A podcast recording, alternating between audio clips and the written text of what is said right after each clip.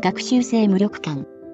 過労死等の労災保障状況のうち、脳、心臓疾患に関する事案で、支給決定件数の最も多かった業種。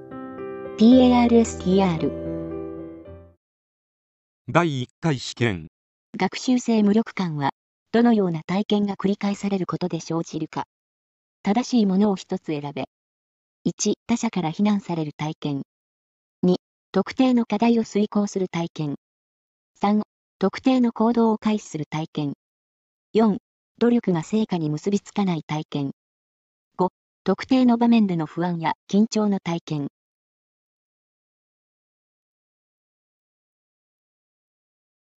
正解は、4、努力が成果に結びつかない体験。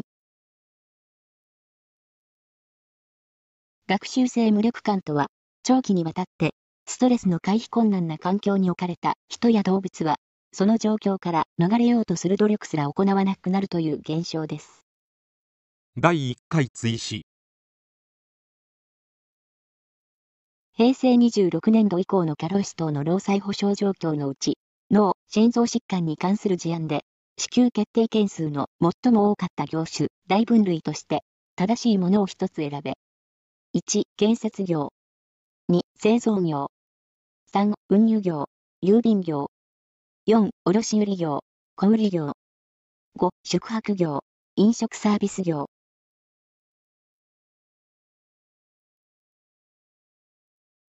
正解は、3、運輸業、郵便業。過労死等とは何かってことなんですけど、過労死等とは、過労死等防止対策推進法第2条において、業務における過重な負荷による脳血管疾患もしくは心臓疾患を原因とする死亡、もしくは業務における強い心理的負荷による精神障害を原因とする自殺による死亡、またはこれらの脳血管疾患もしくはあ心臓疾患もしくは精神障害を言うと定義されていますと。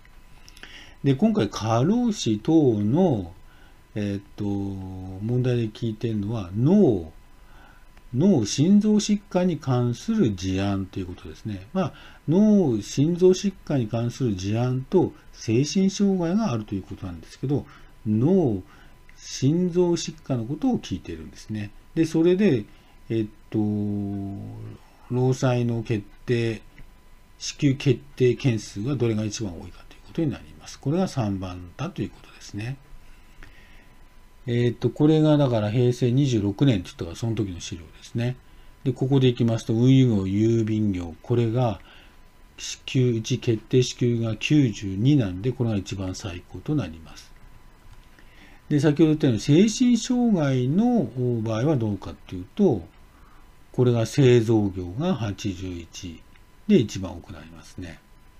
で、こうやって平成26年度のことを聞いてるんですけど、じゃあ直近を見ておきましょうということで、平成30年度の資料がありました。これ脳し脳心臓疾患の場合は、やはり運輸業、郵便業で94ですね。この括弧は、あの、女性の数で、その下にこう、鍵括弧ありますね。この鍵括弧は死亡の件数だそうです。そういうふうにちょっと2段になりましたね。で、これは脳心臓疾患の例なんですけど、次は精神障害の場合どうなったかというと、やはり製造業ですね。製造業で82。で、ずっと下がっていくと、これが70。これが医療。そうだよね。精神障害だからね、医療に関する医療。あと、ここ、運輸業、郵便業が68がついているということになります。第2回試験。日本語を母語としない成人の知能検査として、最も適切なものを一つ選べ。ただし、検査内容の説明程度は、日本語で理解できるものとする。1、PARSTR。2、WISC4。3、ベンダーゲスタルト検査。4、ウィスコンシンカード分類検査。5、コース立方体組み合わせテスト。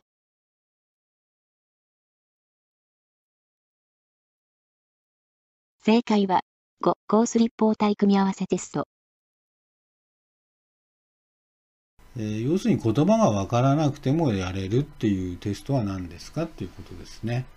まあ、この辺で立方体でだいたい漢字で、まあ、山間でも行くかもしれないんですけど、まあ、ウィスコンシンカードでちょっと迷うかもしれませんね。で、そもそもの PARSTR っていうのは、ペアレントインタビュー、ペアレントインタビュー ASD レーティングスケールテキストリビジョンですね。親に面接しますよっていうことで、それによって自閉スペクトラム症評価尺度をのテキスト改訂版っていうふうになります。えこれはこれで問題になりそうですね。え親に面接することによって自閉症スペクトラム。要するに自閉症スペクトラムだなと思ったら、まあこれやってみようってことですかね。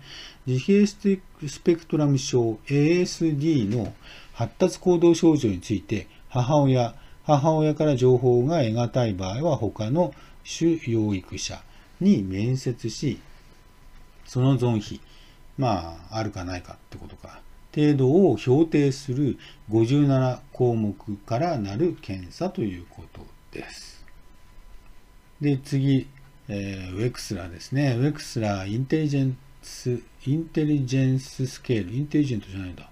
ウェクスラーインテリジェンススケール for Children Fourth Edition。知能検査ですね。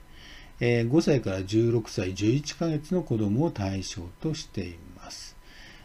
ここ5歳からっていうのはちょっとポイントですよね。はい。えー、全体的な認知能力を表す全検査 IQ と4つの指標得点を算出するということです。言語理解指標、知覚推理指標、ワーキングメモリー指標、処理速度指標となりますね。えっ、ー、と、ウェクサーっていうのはかなりこう優秀な知能検査なんで、これをベースにしましょうっていうのはよくあるということになります。で、これよりも、まあ、小さいお子さんの場合はまたウェクスラーで違うのがありますので、まあ、幼児用ってやつですね。それは1歳 6, 1歳6ヶ月からのやつだったかな。そういうふうになります。あと、これはアダルトもあります。はい。ベンダーゲシュタルトテスト、BGT。これ一体何かっていうと、没線、直線、円、波線で構成された9枚の簡単な幾何学図形を書き写すだけの簡単な検査なんですね。これによって何をしようかというと、何をしようとしているかというと、全体的な統合を行うゲシュタルト機能の成熟程度とその障害を調べようとしていますね。心理的障害、気質的な脳障害だったり、パーソナリティ傾向だったり、知的的側面、場合によっては統合失調者、失調症などの診断も可能だということです。全体性を見る、全体で捉えるということが重要ですね。で、次がウィスコンシンカードソーティングテストです。神経心理学的検査法。まあ、主に抽象的な思考を判定する手段として使用されると。えー、脳障害、脳損傷や、えー、前頭葉の損傷へのある特定なあ敏捷性を見る手が手助けになるということです。で具体的にこれですね、ウィスコン、ウィスコンシンカードオーソーティングテスト、検査内容としては、賢者は、賢者は、あ賢者の分類カテゴリーと被験者のそれとの一致、誤りのみを答える。うん例えば上がテストする人で下がテストを受けてる人だとするのかな。それで被験者は検者の正当な回答のみを手がかりにして被験者の考えている分類カテゴリーを推測して4枚のカードのいずれかを選択すると。例えば真ん中にこれが出た時これは正解ですよって言った場合には2つ考えられるんですね。3というふうに見る場合はこれですけど赤って見る場合はこれですよね。で、それを推測していくってわけです。次またカードが出て、同じように数字のことを言って言ってたら、例えば4つ、4の緑で出てきたら、あ、4だなって、数字のことを言ってんだなとかって、そうではなくて色のことを言ってんだなとかって、そういうのをこう、なんていうのかな、分類カテゴリーを推測する、相手推測していくってことですね。賢者は被験者によって達成された分類カテゴリー数やえー、補足性、補足性誤り数、誤ったか、誤った数だとかですからね、最初誤りますよね。えーと、被験者の前頭葉機能を評価する。これが前頭葉機能を評価することになるということなんですね。えー、あと、コース立体組み合わせテスト。えーと、コースブロックデザインテストですね。立方体を用いて17問の模様を非言語性の知能検査ということで、17問の模様を作るんだ。あ、これで模様を作っていくんですね。えー、だからこれが非言語性の知能検査ということになります。聴覚的理解や発語に障害がある人、高齢者や脳障害の後遺症患者にも適用可能であり、リハビリテーションの現場では日本全国で非常に多く利用されている。あ、そうなんですね。非常に多く利用されているということです。第3回試験児童の社会的養護における家族再統合について、最も適切なものを一つ選べ。1、家庭復帰が困難な子供は対象ではない。2、児童福祉施設は、家族再統合には積極的に関与しない。3、家庭裁判所は、申し立てがあった場合、直接保護者に適切な治療や支援を受けることを命令できる。4、子供が家族の歴史や事情を知った上で、肯定的な自己イメージを持つことができるよう支援する。5、施設や里親などにおける子供の生活が不安定になるため、分離中の実親との交流は原則として控える。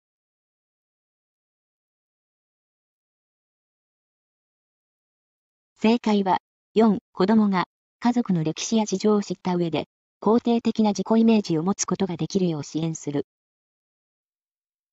家族再統合家族再統合とは、虐待等の問題で一旦親元から分離処遇された子供が、再び家庭で生活できるように調整する事後的支援であり、また、家族維持とは分離処遇を回避するために、家族への援助を行う予防的支援を意味している。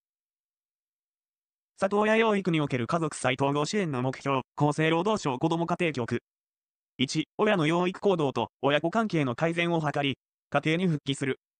2、家庭復帰が困難な場合は、一定の距離を取った交流を続けながら、納得し、お互いを受け入れ認め合う親子関係を構築する。3、現実の親子の交流が望ましくない場合、あるいは、親子の交流がない場合は、生い立ちや親との関係の心の整理をしつつ、永続的な養育の場の提供を行う。問題に戻ります。1番、家庭復帰が困難な子供は対象です。2番、児童福祉施設は、家族再統合に積極的に関与します。3番、家庭裁判所は直接保護者に適切な治療や支援を受けることを命令することはできません。保護者に対して直接指導を行うのは、家庭裁判所ではなく、都道府県知事、または児童相談所長です。4番、子供が家族の歴史や事情を知った上で肯定的な自己イメージを持つことができるよう支援するが、最も適切です。5番、家庭復帰が困難な場合でも、交流を行っていきます。